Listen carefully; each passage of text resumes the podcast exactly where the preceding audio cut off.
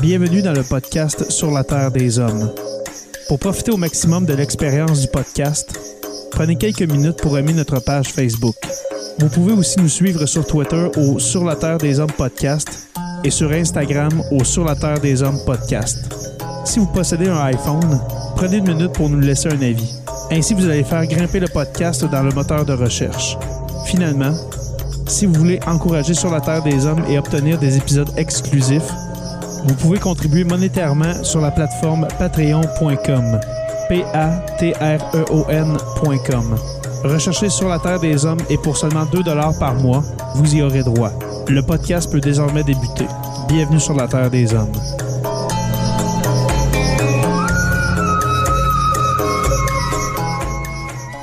Cet épisode de Sur la Terre des Hommes est présenté par Construction Rivard.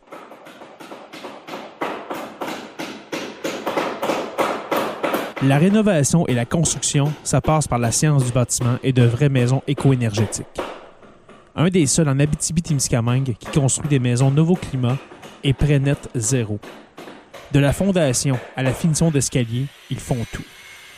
Construction avec un S rivard.com ou contactez-les au 819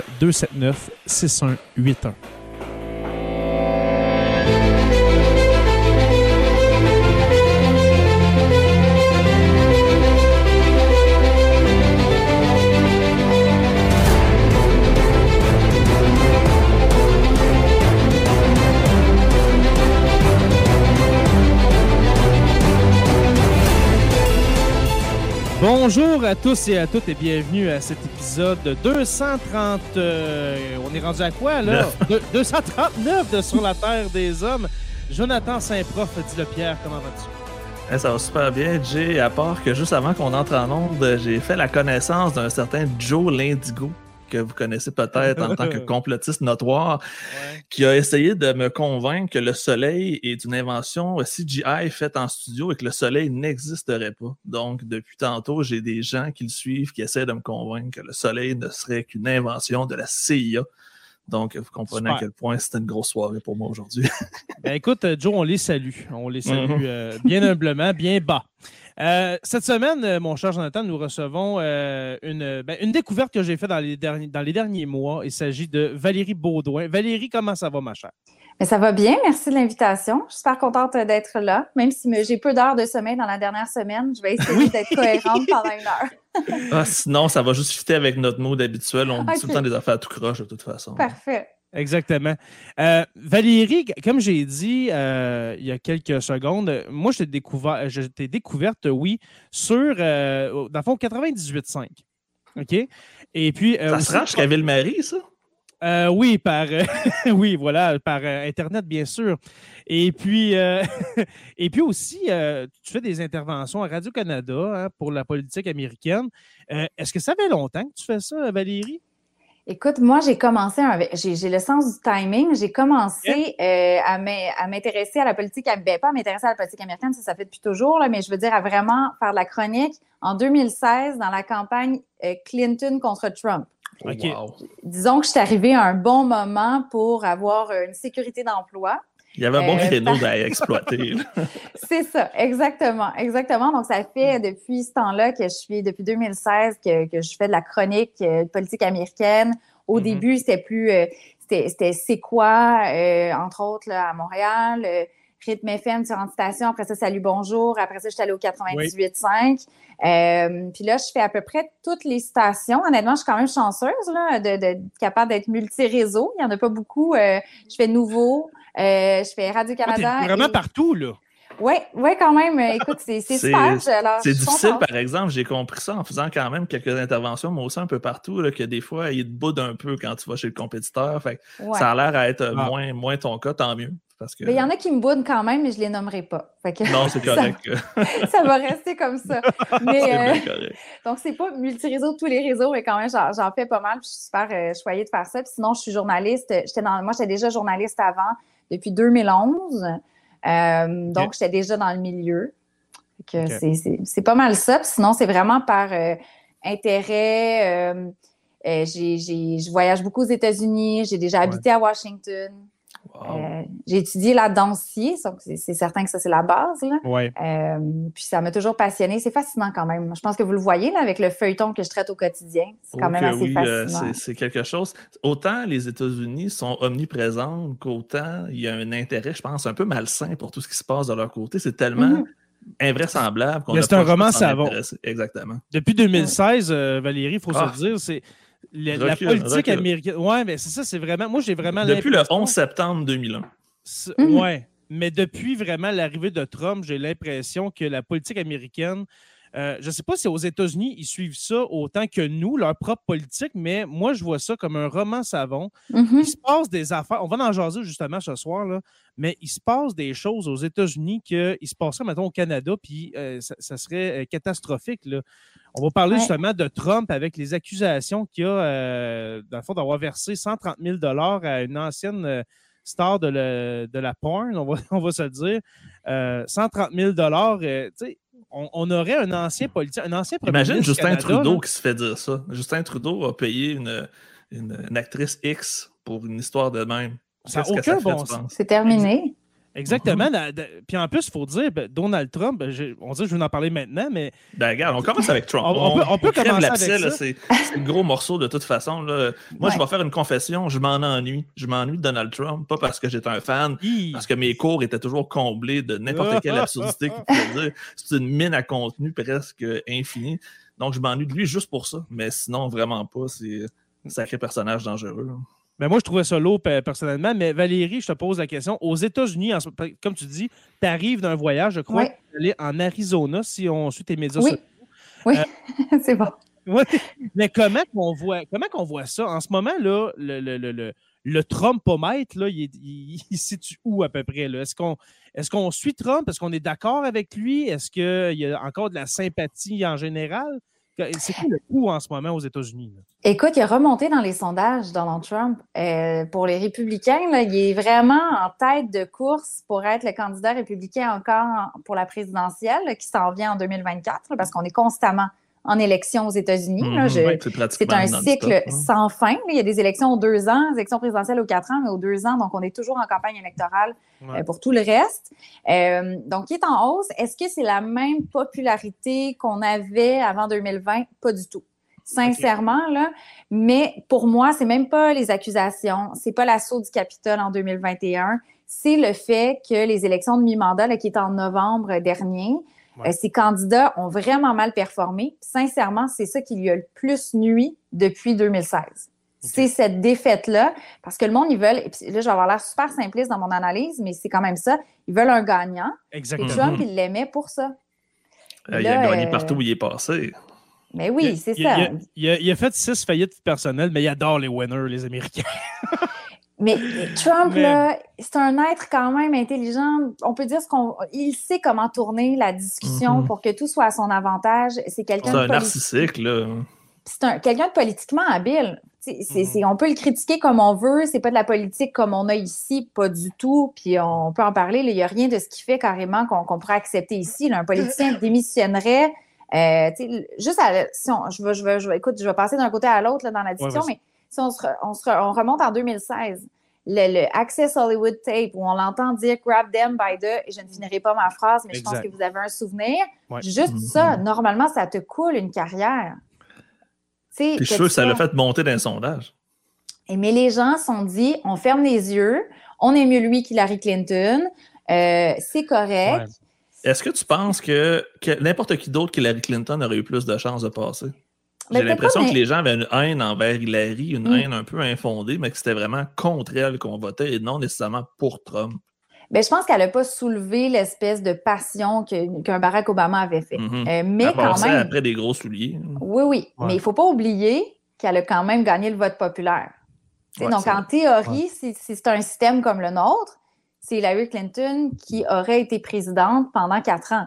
Là, c'est vraiment parce que c'est un système, puis là, je pense qu'on aura besoin de plus qu'une heure que je vous fasse vraiment l'ABC de, de, comment ça fonctionne les élections aux États-Unis. Vous avez des questions, vous m'en poserez, là, mais c'est vraiment. Les, grands, les grands électeurs, les. Oui, euh, c'est ça, c'est par État. on est, on est des gros fans, nous aussi, de politique. Bon, je vois ça, c'est bon. c'est très, très bon, mais tu sais, c'est dans les États populaires, tu vas amasser plus de grands électeurs. Fait même si tu as un point de différence avec ton adversaire dans l'État au complet, tu le gagnes. Fait que c'est pas comme ici avec des circonscriptions ou autres. Donc, là-bas, c'est winner take all. Exact. À part le Nebraska et le Maine, parce qu'il y a toujours des exceptions en politique américaine. C'est ma petite joie quand même de, trouver ça. Mais c'est ça. Trump, euh, il était flon. Les gens l'appellent l'espèce de couleuvre qui réussit à évader à peu près tout ce qui se passe. Ben, ça n'a euh, aucun sens. Mais ouais, c'est ça. J'allais justement dire, euh, depuis Jean Charest, que je trouvais justement qu'il était Teflon, c'est un politicien Teflon, on dirait qu'il glissait entre les mains de tout le monde. N'importe quel scandale, euh, ça, ça écoulait dessus comme l'eau de C'est pas mal la seule comparaison que faire entre Jean Charest et Donald Trump, par exemple. Ouais, mais c'est ça là, j'allais continuer. Je sais pas si t'en vas avec ça. mais non, mais Donald Trump, ça n'a aucun bon sens. Justement, scandale après scandale, il n'y a, rien, a rien à son épreuve. Pendant la la campagne électorale de 2016 est allé dire, euh, je ne veux pas dire les mots, mais que les Mexicains, c'était des, voleurs, c'était des criminels. Des violeurs, même. c'est ça, des violeurs, je ne veux pas dire, mais des mm-hmm. violeurs. imaginez un politicien au Canada qui dit ça. Là. Moi, c'est encore l'exemple de Justin Trudeau qui dit les mêmes phrases. Ouais. C'est inconcevable. Puis là, je ne veux pas faire de parallèle, mais j'ai hâte de voir jusqu'à où Pierre Poilievre va être prêt à aller dans les mm. prochains mois, prochaines années, parce que lui aussi va essayer d'aller chercher cette mouvance-là au Canada. Est-ce que ça va être aussi payant? J'espère que non, mais mm. il n'y a plus rien qui va m'étonner. Puis justement, parlant de Donald Trump, tantôt, j'avais la réflexion euh, avec, euh, avec des collègues à l'école.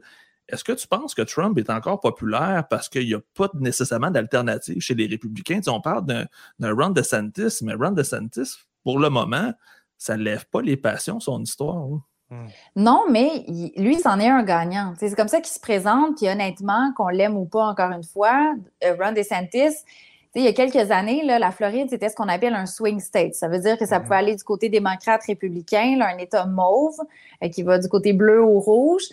Avec Ron DeSantis, on a vraiment fait un virage conservateur avec l'immigration qui est arrivée là, de, je veux dire, interne. Il y a des gens qui sont partis d'autres États pour se rendre là. Euh, la population vieillissante. En tout cas, on pourrait en faire une analyse de la Floride si, si on, mhm. on, avait le temps. Beaucoup de diaspora cubaine euh, anti, euh, anticommuniste. Anticommuniste, exactement. Donc, lui, il a trouvé la formule pour gagner hyper facilement. Il vient d'être reconduit pour être gouverneur pendant quatre ans. Donc, il y a une mhm. espèce de momentum. Puis Ron DeSantis, il faut, faut pas se leurrer, là, c'est Trump dans un format différent, avec pas la même attitude. Mais les politiques qu'il fait sont controversées. Mm-hmm. Euh, il fait du Trumpisme comme on l'a défini, sans être aussi impulsif, mais tu sais, c'est pas le même, le même personnage. Hein? Plus calculé peut-être, plus oui, réfléchi. Oui, puis il sait, là, il, va faire des trucs contre les, LGBT, il va faire des trucs euh, contre les femmes. Euh, puis on va en parler au niveau national. Et c'est ça ce qu'il veut, c'est de la couverture Il veut faire parler de lui. Ah.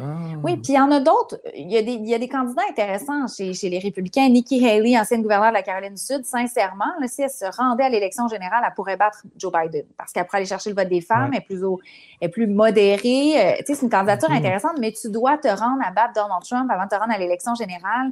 Et ça, ça va être vraiment difficile. Battre Ron DeSantis, il se, se présente aussi. Puis Trump, c'est juste parce que c'est un ancien président. Puis sa base, c'est presque sectaire. Ben, c'est littéralement ça. C'est exactement là où est-ce que je voulais aller tout à l'heure parce que euh, je voulais parler justement de l'électeur moyen qui vote mm-hmm. pour Trump. Le Trumpiste, là, modèle, euh, tu, viens de le, tu, viens de le, dire, Valérie, c'est quasiment rendu secteur. Euh, Joe, tu as partagé quelque chose sur tes réseaux sociaux dans les derniers jours, je pense que c'était en fin de semaine passée, que on, c'était qui qui disait genre euh, Trump, euh, Jésus veut que Trump soit président, Jésus est, incarné dans Trump, alors Jésus.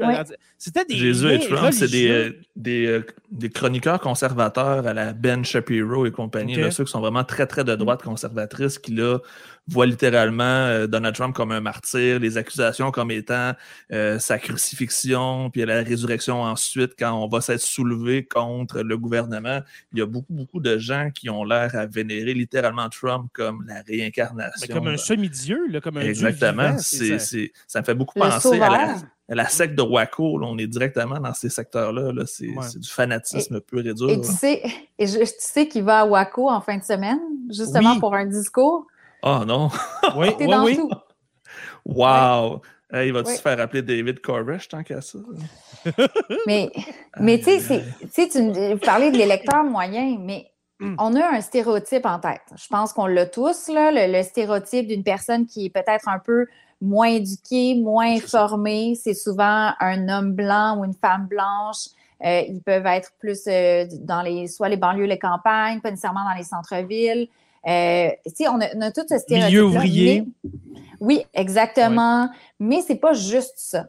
Trump, sa formule qui a fonctionné en 2016, puis que ça fonctionnait pas chez les démocrates, puis qu'eux, ils doivent avoir aussi un wake-up call, c'est il oublie, on oublie les, gens moyens. C'est comme s'il y avait. C'est vrai qu'il est traité un peu comme on est l'élite et vous êtes les autres. Et Trump est allé chercher ça, même si, écoute, il est né avec une cuillère dorée. Euh, il a juste un petit prêt d'un million pour commencer sa carrière. Il n'a jamais été dans la pauvreté. Euh, il a toujours été. Il a une enfance sûrement difficile de ce qu'on en comprend, mais je veux dire, c'est pas quelqu'un que. C'est pas le rêve américain. Je suis partie de rien, puis finalement, je me suis construit une mm. business, puis aujourd'hui, je suis millionnaire ou milliardaire. C'est pas du tout ça, mais il a réussi à se présenter en disant Vous savez quoi? Moi, je vais vous écouter. je vous ai, je vous ai pas vu, vous, vous avez pas été entendu, mais je vais vous écouter. Puis c'est ça qui est, qui est l'important. c'est comme ça qu'il allé chercher les gens. Mais il y a des gens éduqués aussi qui votent pour Trump. Mais c'est ce côté-là, le, côté que en 2000, pendant la, campagne électorale en 2015-2016, mm. c'est le côté moi, je vais vous écouter. Je, ne, fais pas partie de l'élite politique américaine. C'est ça. C'est ça qui, était, qui est venu accrocher les Américains de, voir une ancienne vedette de, télé-réalité. Euh, slash euh, homme d'affaires dire je sais, je suis un milliardaire, je suis une, je suis une vedette de, une vedette de mm. télé, mais je vais vous écouter et c'est ça. C'est ça. C'est le fait. Oui, qu'eux, ils voient comme s'il avait réussi super bien. Fait ils se disent, hey, il va faire la même chose pour notre pays. Il va faire la même chose pour l'économie. Puis on le sait, les, Américains, s'ils sont anxieux au niveau économique, ils vont se tourner du côté des républicains. C'est, mm-hmm. dans tous les sondages, c'est vraiment le niveau de confiance est beaucoup plus chez les républicains que chez les démocrates par rapport à l'économie. Il a joué là-dessus. La notoriété, c'est Donald Trump. Euh, il y a le sens de la rhétorique. Euh, les discours, les, là, il est un petit peu plus euh, plate, je trouve, dans ses discours. Là, il est plus, on dirait, fatigué, moins intéressé. Mais les premiers discours de Donald Trump devant à peu près 20 000 personnes dans un stade, mm. c'était un show, c'était un showman. Alors, il y avait aussi cet intérêt-là. Puis, il faut jamais oublier, c'est pas le Canada. Il y a deux partis. Oui, ça existe des indépendants. Oui, ça existe des mm. troisièmes partis. Mais tu as le choix entre un démocrate et un républicain. Puis la personne qui va jamais voter de sa vie démocrate va voter pour à peu près n'importe qui, même une chaise qui est républicaine. c'est ça. Non, c'est vrai. c'est triste comme ça. Non, mais c'est vrai. Puis moi, j'ai parlé à des. Euh, en des élections de mi-mandat en 2018, si je ne me trompe pas, j'étais en Floride justement euh, pour couvrir les élections. Il y a mhm. beaucoup de Québécois qui sont en Floride, on s'entend. Mhm. Il y en a qui ont la citoyenneté aussi américaine qui peuvent voter. Puis il y en a des gens, c'est des propriétaires. Il y en a un, entre autres, c'est un propriétaire de motel en, Floride, un autre, il avait une autre carrière, il travaillait dans un journal. Puis ce qu'il me disait, c'est on va voter pour Trump. On ferme les yeux sur tout ce qui est social, tout ce qui est euh, le reste, parce que économiquement parlant, mon portefeuille, c'est ça qui me fait voter. Parce que je ne veux pas payer plus d'impôts, je ne veux pas payer plus de taxes, je ne veux pas une hausse du salaire minimum parce que moi, mes employés, j'ai besoin de. C'est hmm. comme ça que ça fonctionne ma business. Donc, on se ferme les yeux pour dire on veut rien savoir des démocrates, on va voter pour le républicain. C'est hmm. ça le, problème avec ce système-là. Parce qu'il faut le dire, côté économique aux États-Unis, ça ne va pas bien. Non. Ça va pas bien. Non, les, inégalités sont totales. Ben, au pays de la liberté, au pays de l'oncle Sam, comme le, titre de l'épisode le dit, c'est euh, les, hmm. les, grands centres, plusieurs grands centres se vident, OK, parce qu'il manque de jobs le côté euh, manufacturier euh, bas de l'aile euh, beaucoup. Fait que quand Trump est arrivé en 2016, il parle justement de, ramener des emplois. C'est ça. Puis, est-ce qu'il en a ramené des emplois, Valérie, pendant son mandat 2016-2020? Est-ce qu'il y a eu quand même? Ouais? OK. Oui, il y en a ramené. C'est ça, le, côté économique, ça allait bien. Là, on peut le regarder des, deux sens, dans le sens que Barack Obama avait commencé l'espèce de reconstruction économique post-crise en 2008, 2000, tu sais, la, crise sous Bush. Obama a été élu.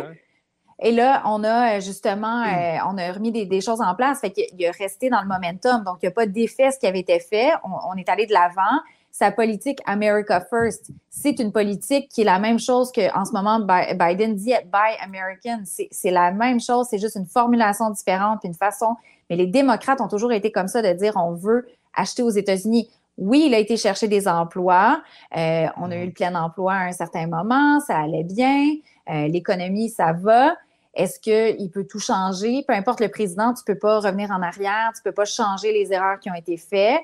Euh, donc, il y a un problème comme ça. Il y a des pénuries de main-d'œuvre, mais en même temps, il y a des gens qui sont anti-immigration, mais ils ont besoin d'immigration pour pour mm-hmm. les jobs. Fait il y, a ça aussi.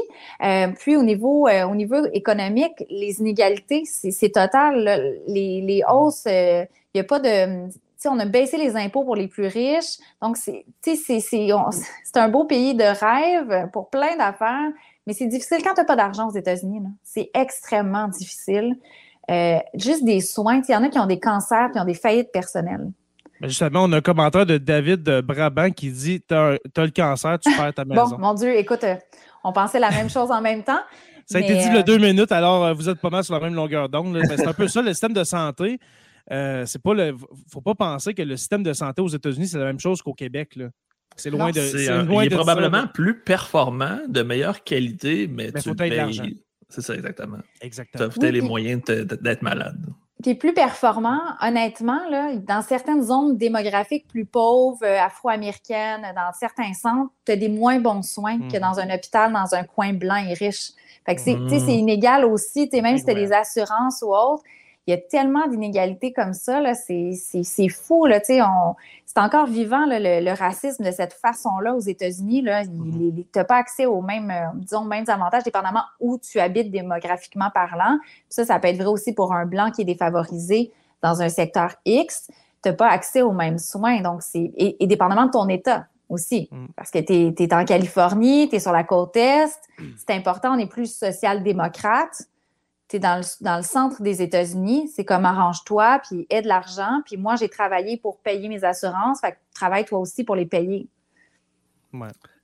il, faut, dire, il faut dire que c'est pas le même pourcentage de riches euh, chez les Blancs, les, la communauté afro-américaine ou bien la communauté hispanique. Là, c'est, oui. admettons, je sais pas, moi je dis des chiffres comme ça, mais admettons 5 je, je sais pas, 10 euh, des gens blancs américains euh, sont millionnaires, je dis n'importe quoi, ben, ça peut mm-hmm. être genre 1%, même pas pour la communauté afro-américaine, puis 0,2 euh, pour la communauté hispanique. Là, je, sors des, chiffres comme ça. Non, non, non, mais, je comprends. C'est complètement, c'est complètement euh, oui, dérisoire.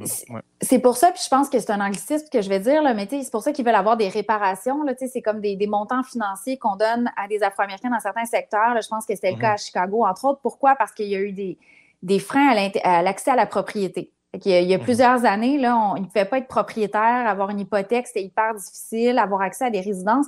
Fait que ces gens-là, tu n'accumules pas de richesse. Là, pas, tu peux être mhm. envoyé. En tout cas, bon, on ne rentrera mhm. pas dans le secteur financier. Je ne suis pas une conseillère financière ou économiste, mais je pense que vous comprenez ce que je veux dire. C'est juste un exemple parmi tant d'autres que de pas accès justement à la propriété, donc c'est difficile. C'était plus en secteur euh, où justement tu as accès à moins de services, les emplois, c'est pas nécessairement mieux. Les écoles aussi les, justement la qualité de, de, tout ce qui était présenté, du matériel scolaire, euh, mm. des, employés du soutien, c'était pas là dans beaucoup de secteurs. Donc, il y a ce recul-là qu'on est en train de.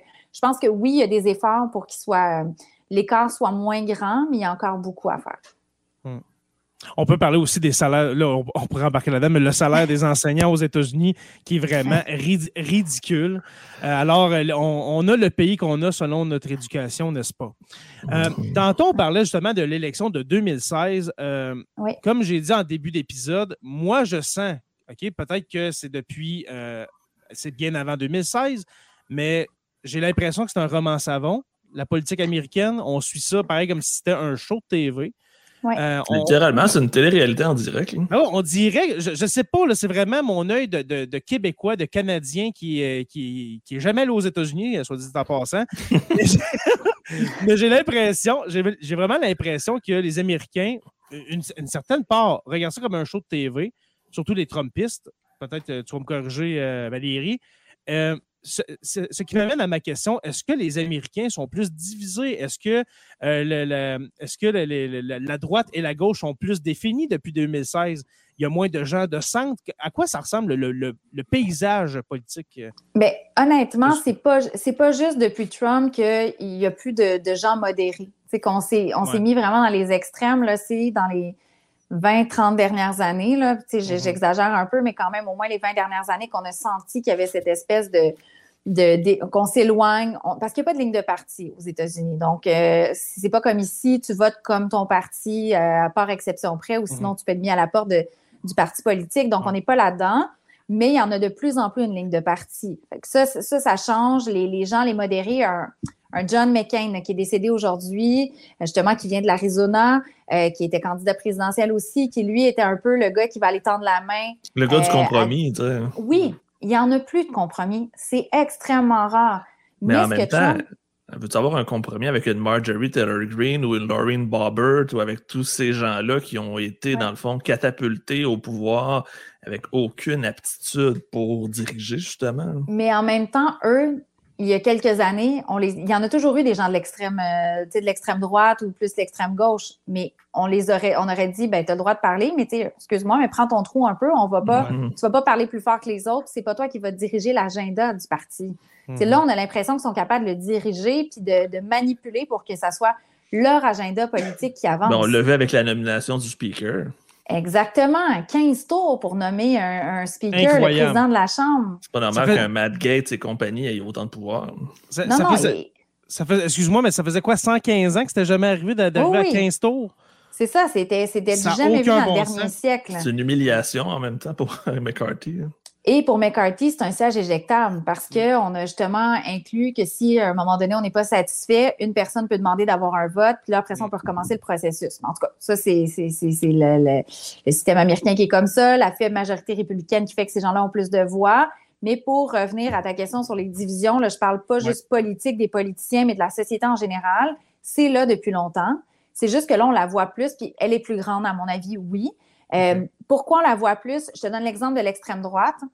Avant, euh, ben, il y a quelques années, euh, tu faisais partie du KKK, tu étais un, raciste. Il y a très longtemps, tu pouvais en parler. Il y a eu une amélioration de la société. Après ça, disons que c'était tabou avec raison de dire bonjour, je suis raciste, suprémaciste blanc. Mm-hmm. Et là, avec ce qui s'est passé dans les dernières années, Charlottesville, Trump qui dit qu'il y a des bons gens, des, bonnes personnes des deux côtés quand c'était une manifestation de suprémacistes blancs, puis il y a une femme qui a été tuée. Euh, ça, ça fait que ces gens-là se disent Hey, tu sais quoi? Ben, j'ai une voix, puis si le président m'accepte, ben, je vais légitimer mon discours, puis je vais le dire haut et fort et je ne vais plus me cacher pour le faire.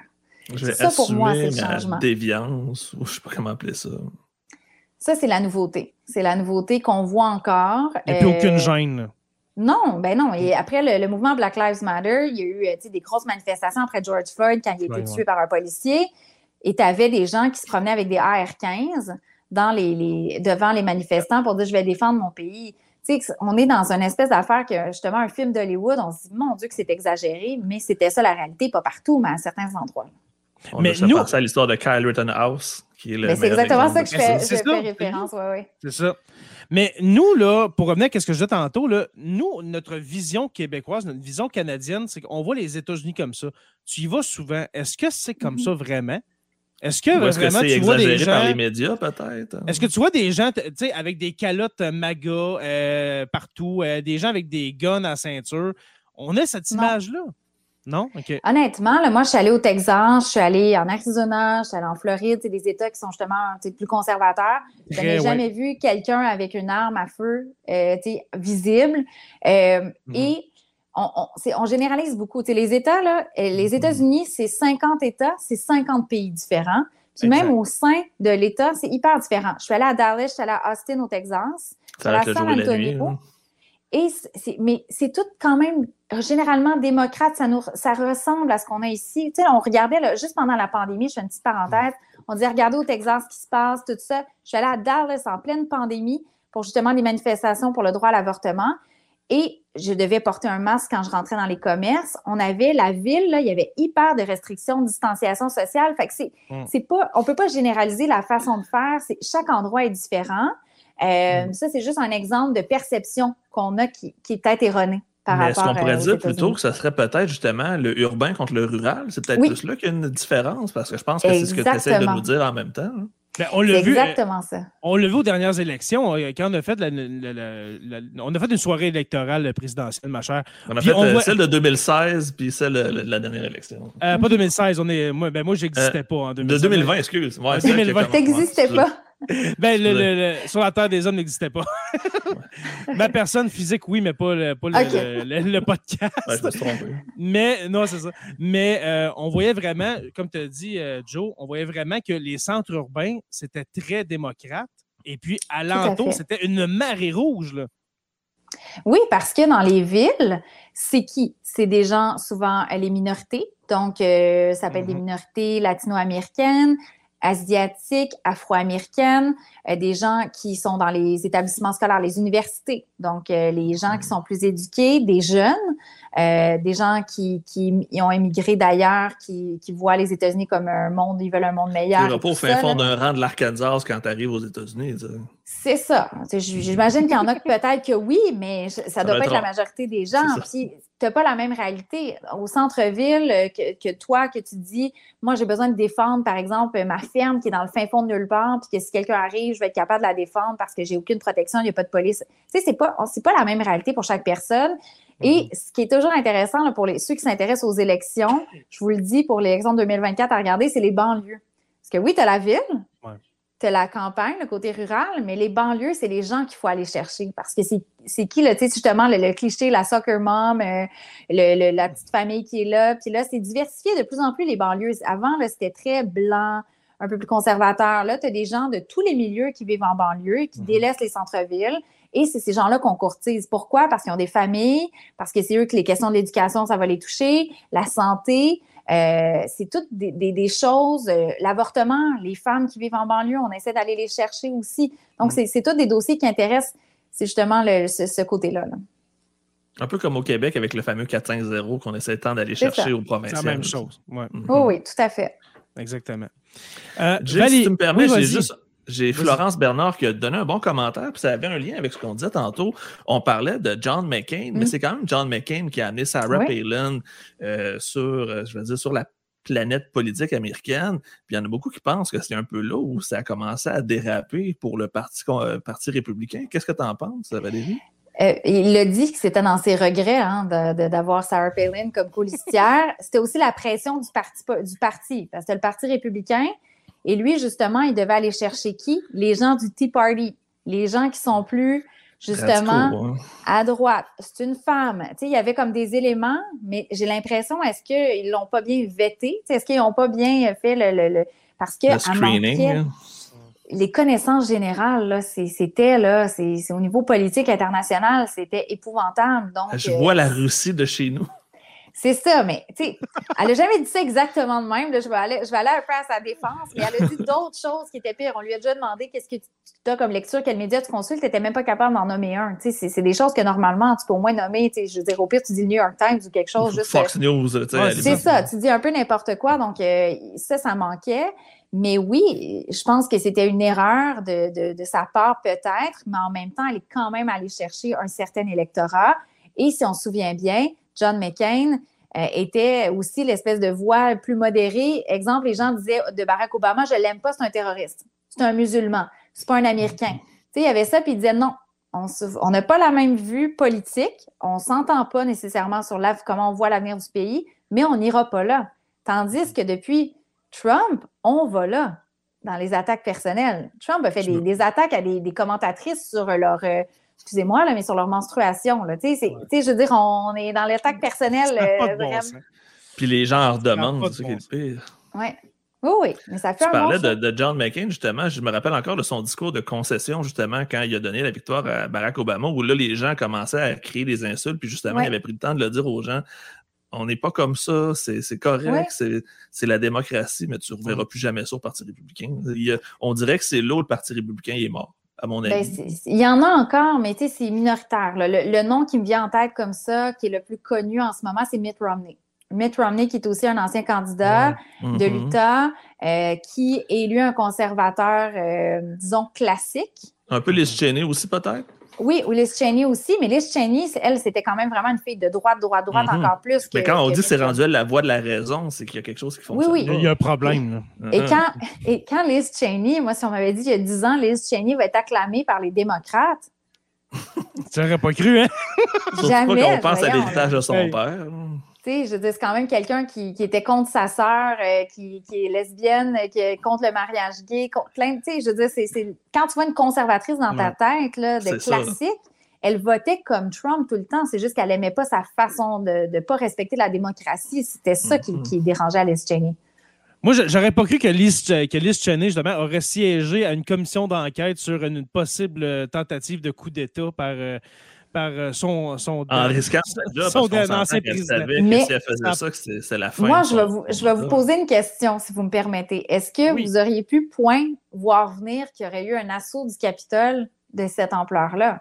Pas de cette ampleur-là, mais j'avais l'impression que, ben, comme, aujourd'hui, on va, parler de ce qui se passe cette semaine, c'était pas prévu parce que on, sait qu'on te reçoit depuis environ mm. deux, trois semaines, mais euh, je sens, je sens qu'il y a une effervescence quelconque. Mais de l'ampleur du 6 janvier, qu'est-ce qui s'est passé? Moi, je pensais que ça, allait être juste une grosse manifestation. Mais je pensais qu'elle allait entrer à l'intérieur, qu'elle allait se De là à rentrer, aller dans la, justement dans la, dans la Chambre des représentants, c'est bien ça, comme ça qu'on l'appelle. D'aller voler des euh, affaires dans les bureaux des, des, des, candidats. De, se rendre directement dans les bureaux de, de, euh, de certains représentants, dont... De vouloir aller pendre Mike Pence, quand même. ils, ont, ils, ont, quand même construit une potence, là. Ben oui, c'est ça. Il y a une potence devant le Capitole, là. Je, non, je pense que je, non, j'aurais jamais cru à ça. Ah, je pense qu'en en fait, on aurait pu se le faire à la blague en disant Regarde, la guerre civile va éclater à la mm. joke, mais là, ça a failli pour vrai. Ouais. Ben, moi, j'ai eu peur qu'il y ait une guerre civile, que ça vraiment que ça dérape complètement. Puis que, Est-ce que c'est quelque chose, tu penses, qui est possible, Valérie? Écoute, je suis prudente avec ça, mais euh, je pense pas une guerre civile dans la définition qu'on a d'une guerre civile, je pense, mais mhm. il y en a déjà un peu une, dans le sens où la guerre dans les médias, les divisions euh, et les, suprémacistes blancs de beaucoup de mouvements, leur objectif premier, c'est de refaire une guerre civile pour qu'il y ait cette espèce de division raciale après. Fait de déstabiliser au maximum. Fait sais, je pense pas qu'on va être dans une guerre civile, vraiment, où les États vont se diviser, puis que là, on va se mettre à se battre sur un champ de bataille ou autre, ou que les Une deuxième guerre de sécession. C'est ça, ça sera plus les États-Unis d'Amérique. On n'est pas là-dedans, mais je veux dire, au niveau culturel, les culture wars, on est déjà là-dedans. On a tellement de divisions, euh, mm-hmm. woke, anti-woke, tu sais, là, on, ne rentrera pas dans la définition de woke, mais tu sais, c'est le mot le plus à la mode au Canada et aux États-Unis en, mm-hmm. ce moment. Mm-hmm. Euh, donc, je crains quand même des débordements. Et moi, par rapport à. Là, je, je, je m'en vais peut-être un peu trop loin dans la discussion, mais par rapport à ce qui se passe en ce moment, ce qui me fait peur, c'est toujours un acte isolé. C'est pas tant d'avoir un autre assaut du Capitole, c'est une personne en quelque part qui décide de prendre ses armes et d'exécuter un élu euh, juste en, au Michigan. Gretchen ben Whitmer, gouverneure du Michigan, ben qui d'ailleurs, pour moi, est une étoile montante du Parti démocrate, peut-être future candidate présidentielle. Je dis ça comme ça. Euh, elle, en raison des mesures sanitaires, en raison de tout ça, il y a des gens qui rentraient, les images armées d'AR-15 dans le Capitole. Euh, et il y a un plan qui a été déjoué par l'FBI pour la kidnapper. On voulait faire sauter un pont pour pas que les, services de secours arrivent. Et on voulait lui faire un tribunal, un espèce de tribunal basé sur la Constitution et basé sur l'interprétation de ces gens-là de la Constitution. Alors, moi, dans, mon livre à moi, j'imagine qu'on l'aurait exécuté. Ben Parce qu'on disait que c'était anti-américain ce qu'elle faisait. Donc, on a déjà des éléments. Oui, oui, c'est ça. Fait qu'on a déjà des éléments un peu à la guerre civile. C'est juste, euh, c'est juste différent. Ouais. Mais comme euh, c'est l'an dernier, l'an dernier ou un, an et demi, le mari de l'ancienne euh, chef de la Chambre des représentants, voyons, j'ai des blancs ce soir, mais L'ancienne euh, chef de. Nancy Pelosi? Nancy Pelosi, son mari. Moi aussi, cherchais son nom. Oui, j'ai vraiment des blancs, mais le, mari de Nancy Pelosi qui a été battu, qui a été battu avec, euh, à coups de poing et à coups de marteau. Puis tu as eu le gars de Donald Trump, Donald Trump Jr., euh, qui est allé rire de ça sur les médias sociaux mm-hmm. en disant Voici mon costume de, du mari de Nancy Pelosi.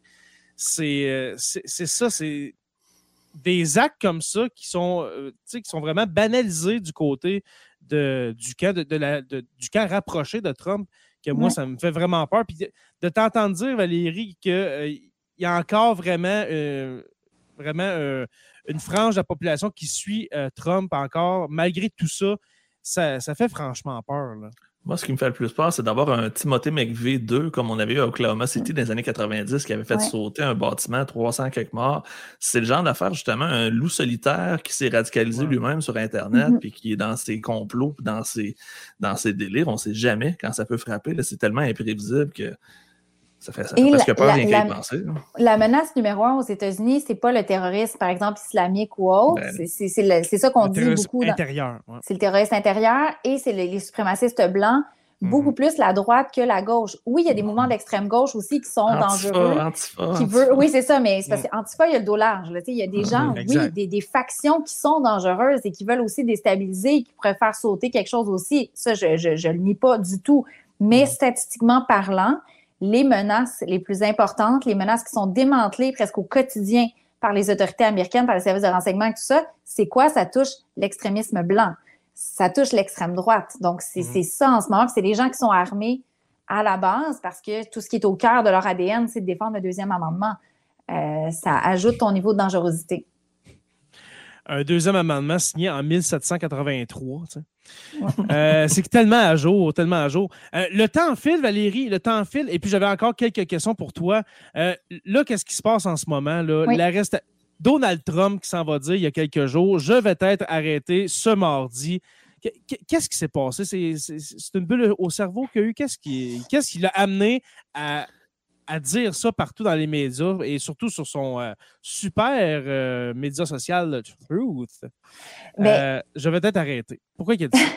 Écoute, il a dit ça. Je ne peux pas savoir exactement ce qui s'est passé dans sa tête, on s'entend. Les seules confirmations qu'on a, c'est qu'il y a des discussions entre les procureurs de Manhattan, les autorités de New York et mm-hmm. les services secrets dans le, disons, avec la possibilité qu'il y ait des accusations et qu'il soit peut-être arrêté. Donc, c'est ça qu'on avait comme information et c'est ça qui a été l'élément déclencheur, à mon avis, pour Trump. Parce que tu peux pas arrêter Trump et dire Hey, viens-t'en dans le char de police, on, s'en va au poste, puis après ça, tu s'en vas au palais de justice. parce qu'il veut s'en servir. Là. Ben, puis en, non, mais en plus, la sécurité, là, le, policier ne peut pas cogner dire Voici, j'ai un mandat. Arriver à Mar-a-Lago avec les menottes. C'est ça. Les, services secrets doivent prendre le contrôle de la situation. Et Trump a dit mm. Mardi, je me fais arrêter. C'est pas arrivé. Mais il a aussi dit dans une autre lettre, si ce que les médias ont dit, c'est vrai. Donc, il se base sur les fuites médiatiques, on dirait, pour exprimer ça. Et pourquoi mhm. il le fait? Pour contrôler le message. Parce que c'est à son avantage en ce moment. Il contrôle le message. Il dit, regardez, ils vont m'arrêter. Je, suis un martyr, je suis une victime. C'est une chasse aux sorcières. C'est une commande politique. Et s'il ne se fait pas arrêter, il peut aussi dire, vous voyez, grâce à la pression populaire, grâce à vous, on a réussi à empêcher qu'on m'arrête. Donc, c'est payant des deux côtés. C'est incroyable. Il, peut dire n'importe quoi, puis mettons, là, il va se passer ça, ça se passe pas comme, comme prévu. Mais voyez, c'est grâce à vous, c'est grâce à ça, à cause qu'on a fait ça. Allez m'acheter des casquettes, puis aller acheter des trucs sur mon site web, des il Peut dire n'importe quoi, Il peut dire n'importe quoi, puis il va, il va trouver un avantage à ça, puis les gens, sa, secte, justement, comme on a dit, va, va continuer à le suivre. Mm-hmm. Euh, Moi, j'en ai une question. Euh, je vais prendre le lead. Admettons que Donald Trump est le candidat pour les républicains à l'élection 2024. Qui va être son colistier ou sa colistière, selon toi? Marjorie Taylor Greene aimerait ça. Je pense que oui. Hein. Ou euh, Stacey Abrams. Oh, Carrie Lake. Carrie Lake euh, Stacey Abrams, non, ça c'est sûr, parce qu'elle est vraiment du côté à gauche. J'ai mélangé les deux. C'est Carrie Lake. C'est ça. Carrie Lake, euh, pour les gens qui nous écoutent qui ne connaissent pas Carrie Lake, Carrie Lake, c'était une candidate pour être gouverneur de l'Arizona qui a été défaite, mais qui dit qu'elle est gouverneure. Parce que d'ailleurs, dans les rumeurs, dans les sondages, à, dans la dernière euh, convention euh, conservatrice, le CIPAC, elle, était dans la liste, était numéro un dans le sondage pour qui devrait être la colistière de Trump.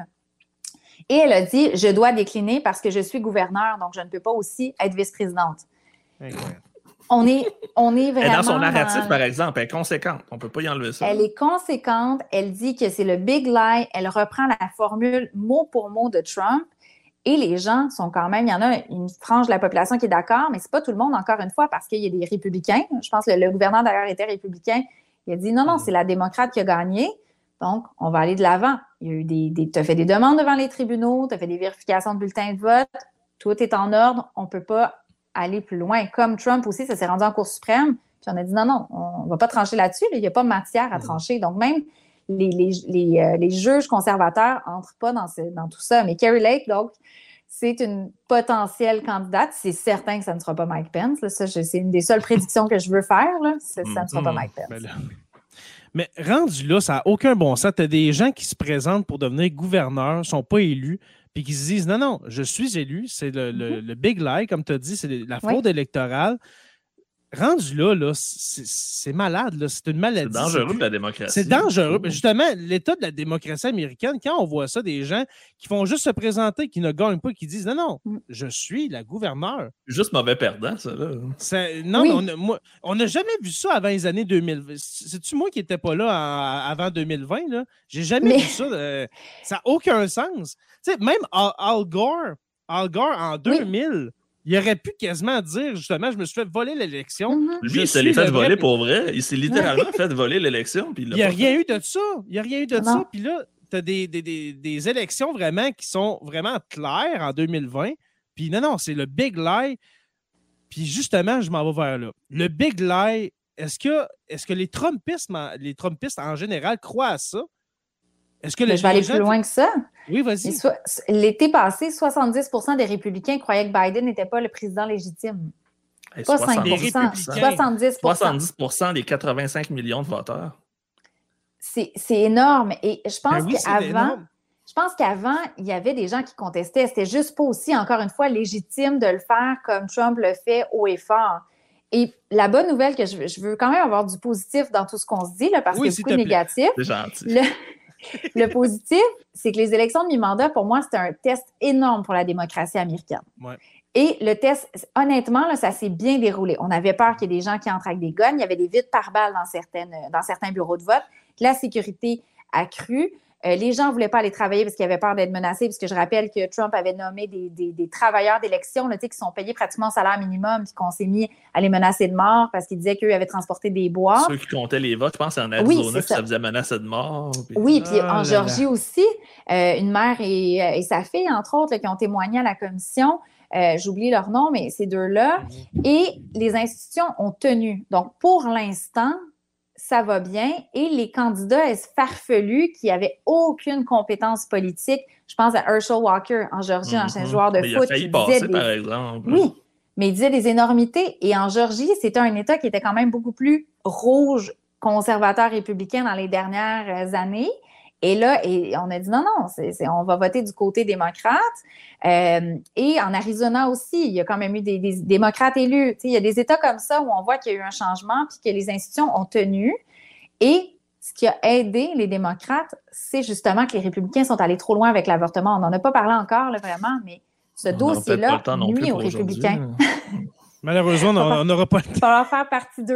Ouais, euh, avec plaisir, on t'invite n'importe quand, Valérie. C'est tellement intéressant. Moi, j'aimerais ça, Jill, poser la question qui tue. Parce qu'on oh, a quand même, euh, depuis 50 euh, minutes ou presque, on a parlé beaucoup des États-Unis, mais on n'a presque pas nommé Joe Biden, qui est pourtant l'actuel président.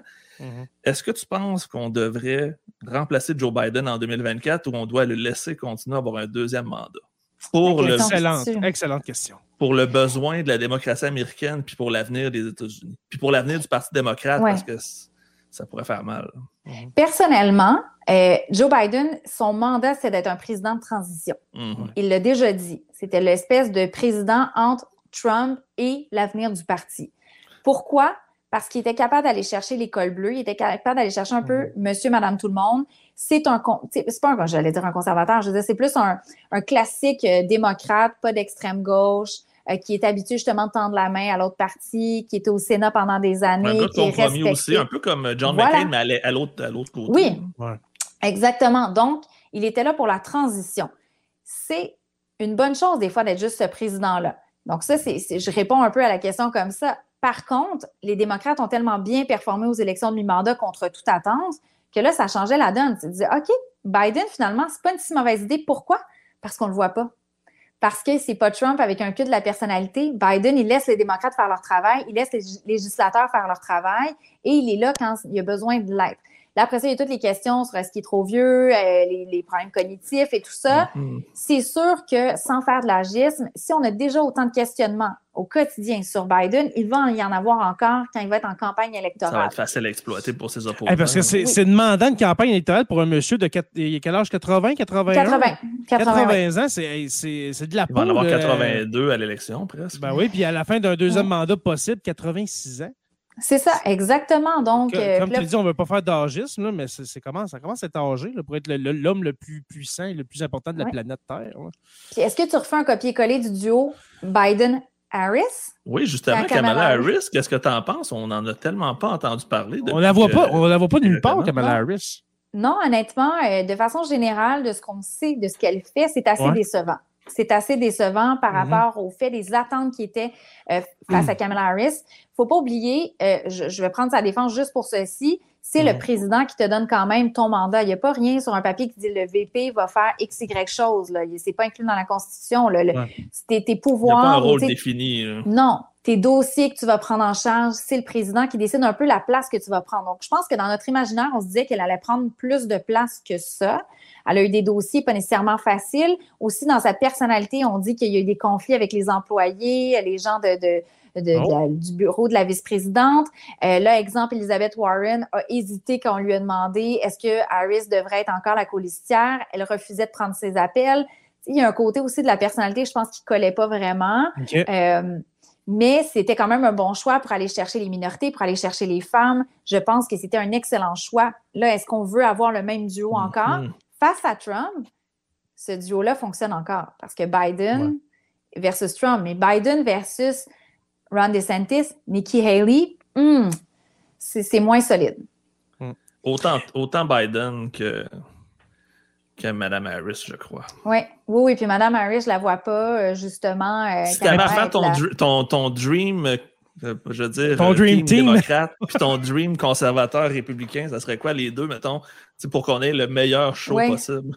ben, ben j'irai pas dans le show parce que je veux quand même. Je tiens aux Américains, là, je, je, veux pas parce qu'un show, là, je veux dire. on, les aime, on, les aime. On va avoir Trump et Marjorie Taylor Greene ou Kerry Lake, puis on va avoir un ah. show, là, mais c'est, je pense que c'est pas ça que pour la démocratie américaine. pour la de l'humanité, point, je pense. Je ne veux pas faire ma anti-Trump, c'est pas ça du tout, mais je pense pour la démocratie américaine, c'est pas ce qui, qui, est en ce moment la meilleure des choses. Mhm. Chez les républicains, moi, j'aime beaucoup Nikki Haley dans le sens où elle est plus modérée. Elle a réussi à prendre un espèce de petit pas de distance avec Trump parce qu'elle était sa, son ambassadrice à l'ONU. Euh, c'est quelqu'un qui peut aller chercher le vote des femmes. C'est quelqu'un qui peut aller chercher quand même le vote des minorités. Tu elle a l'histoire justement de parents immigrants indiens qui viennent aux États-Unis s'établir. Mhm. Elle était gouvernante de la Caroline du Sud. Donc, je pense qu'elle préfère mal aux démocrates pour aller chercher des gens, les, fameux indépendants, parce que tu as des républicains, tu as des démocrates, tu as des indépendants qui n'ont pas de, parti politique, qui peuvent aller d'un côté ou de l'autre. Et c'est ça que Trump n'est pas capable d'aller chercher et qu'elle pourra aller chercher. Fait que ça, au niveau des euh, républicains, Nikki Haley, euh, pour l'instant. Chez les démocrates, euh, j'ai dit tantôt Gretchen Whitmer euh, du Michigan. Je pense qu'elle peut aller chercher quand même une frange de la population intéressante. J'aime beaucoup personnellement Pete Buttigieg, euh, qui est en ce moment mm-hmm. secrétaire au transport, qui était candidat. Est-ce qu'il est capable d'aller vraiment gagner l'élection? Je ne veux pas, je veux pas tomber dans les préjugés, mais est-ce que les gens vont accepter son orientation sexuelle assez pour qu'on soit capable de le nommer président des États-Unis? Des fois, je me dis que ça, c'est plus plausible qu'une femme à la présidence d'avoir un ben, gay avant d'avoir une, femme. à la on a eu un afro-américain avant d'avoir une femme aussi. C'est ça. Mais je pense que aussi Pete Buttigieg, c'est quelqu'un de très religieux. Euh, c'est quelqu'un aussi de euh, qui a fait son, qui a été dans l'armée. Euh, mais le côté très intellectuel de Pete Buttigieg peut l'unir. Il parle six langues, il est allé à Harvard il parle français. Euh, tu sais, ça nuit quand même dans une élection générale. C'est pas, pas un atout nécessairement, même si nous, on regarde ça de l'extérieur on est comme, oh my God, son CV, il est super intéressant. Mais il va pas chercher monsieur, madame, tout le monde. C'est ça, exactement. Mm. Yves de Balado Québec qui dit Le train en Ohio lui a nuit énormément, selon moi. Euh, oui. Là, ce qu'on parle quand de. responsable des transports. Moi, c'est ça. Oui, le déraillement. On n'a pas parlé dans Sur la Terre des Hommes, mais c'est grave. C'est pas, c'est passé en Ohio, là, ce train-là. Oui, oui. Ah, oui, tout à fait. une nuée incroyable. Là. Ouais. Et, et, euh, et, Biden, c'est aussi vu comme un, mauvais pas politique parce que c'est comme si il n'y allait pas en Ohio parce que c'est, on appelle ça le mm-hmm. Trump Country. C'est un endroit où Trump a tellement gagné par des marges mm-hmm. importantes. Mais ça, c'est typiquement politique américaine décevante que Trump aussi n'allait pas en Californie quand il y avait les incendies au début parce que c'était un bastion démocrate. Je, Pourquoi j'irais perdre mon temps là-bas? Je ne veux pas dire que Biden a fait ça, je ne le sais pas, mais dans les apparences, ça a l'air de ça. Et puis Buttigieg aussi, juste pour les apparences, hey, vas-y plutôt, justement, sur place. Attends pas que Donald Trump soit là à distribuer ses bouteilles d'eau écrit Trump dessus pour, tu sais, non, mais c'est, on est dans, moi, je suis une fille de communication, là. Je, je trouve que ça manque de, va juste sur place rassurer les gens. Tu es le secrétaire au transport, il y a une catastrophe. Je veux dire, sois sur place. Je pense que ça, ça vaut la peine. C'était maladroit, c'était très maladroit. C'est ça. Oui, oui. Je pense que c'est vrai qu'il a perdu quand même des plumes un peu, mais même à ça, il est détesté. Écoute, les, gens ridiculisent qu'il y a eu un congé de paternité. Euh, mhm. c'est, je veux dire, déjà, ah, il n'est pas aimé du tout. Là. La mentalité est tellement différente avec la mentalité canadienne. Quand on parle justement d'un congé de paternité, puis on rit de ça. Oui, oui. Incroyable. Incroyable. Mais, ma chère Valérie, j'ai vraiment envie qu'on se parle une dernière, euh, une dernière, une deuxième fois, pas une dernière fois, mais une deuxième fois. Et puis, on, je t'avais euh, juré qu'on te laisserait partir pour 21 heures. Et puis, le temps qu'on fasse la, conclusion, il va être 21 heures. Mais avant, je hein? veux. Oui, ça va vraiment vite. Ça, ça, va trop vite. Et puis, je finirai avec un commentaire de Florence Bernard euh, qui se lit comme suit De Santis Celiaube. ça finit très bien l'épisode, n'est-ce pas? Mm. Euh, Valérie, j'espère que tu as. Oui, euh, oui, vas-y. Non, mais j'allais juste dire, je, ne commenterai pas ça, mais euh, on peut l'aimer, le, détester. Il y a des, beaucoup de gens qui l'aiment, puis il y a beaucoup de gens qui le détestent. On, connaît Florence Bernard, qui est une de nos membres Patreon, et puis c'est une blague. C'est vraiment. Mm. je voilà. je sais. Et voilà. Alors, sur ce malaise, non, c'est pas vrai. Mais Valérie, Valérie Baudouin, merci beaucoup d'avoir accepté notre invitation à participer à Sur la Terre des Hommes. C'était très, euh, très instructif, ma foi. Les gens ont bien ben, apprécié aussi. Si on se fait au chat, là, ça a l'air d'avoir été très, très, très intéressant. On te remercie mm. beaucoup. Absolument. puis là, je m'engage s'il y a une partie 2, quand tout ça va s'être calmé, euh, si vous voulez qu'on reparle de politique américaine, ça va me faire euh, grand plaisir. Ah, ben, Parfait. on prend ça en note. Oui, on va te recontacter. Alors, ne te déconnecte pas, ma chère Valérie, parce que je vais faire la conclusion et puis après ça, on va euh, tomber dans, dans, la zone. Le War Room. Le War Room, et puis on va, on va se, dire au revoir une dernière fois. Alors, merci beaucoup encore, Valérie. Merci, Jonathan Saint-Prof, dit le Pierre. Toujours un plaisir. Merci à tous ceux qui se sont présentés ce soir pour euh, écouter euh, cet épisode 230, voyons, 239, oui, de Sur la Terre des Ça va l'avoir. J'ai tellement 250. 250 qui s'en vient bientôt, mon cher. oui, oui, oui, c'est comme ça. Hein.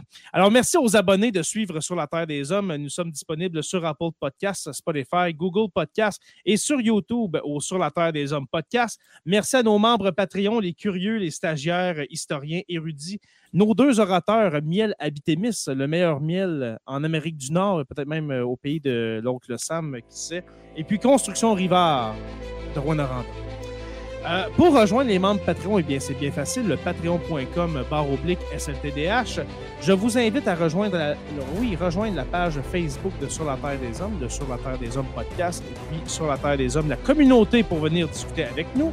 Sur la Terre des Hommes est une présentation des éditions Derniers mots. N'oubliez pas qu'à tous les jours, nous écrivons l'histoire et on se revoit la semaine prochaine pour une autre page d'histoire de Sur la Terre des Hommes. Salut tout le monde.